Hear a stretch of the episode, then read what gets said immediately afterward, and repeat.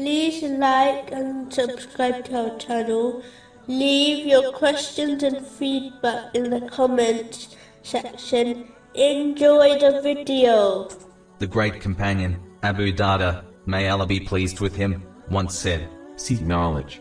If you do not seek it, at least love those who possess it. If you do not love them, at least do not dislike them. Every morning a person's deeds and desires combine. If their deeds serve their desires, then their day will be evil. If their desires serve their deeds, it will be a good day for them.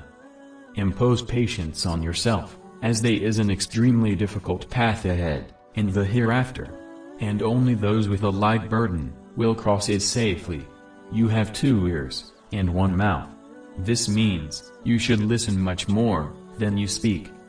I fear a hidden desire, in a worldly blessing, which diverts you from the obedience of Allah, the Exalted.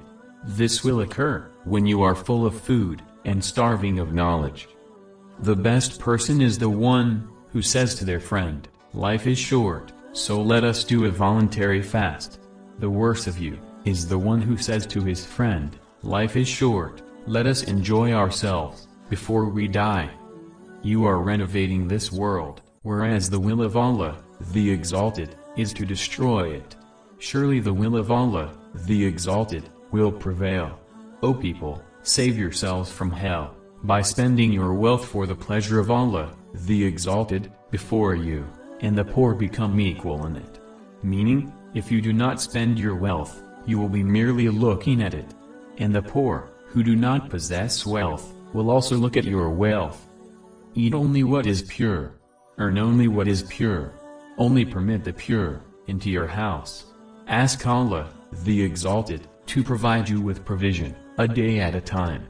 When you get up in the morning, consider yourself amongst the dead. When you do wrong, seek forgiveness.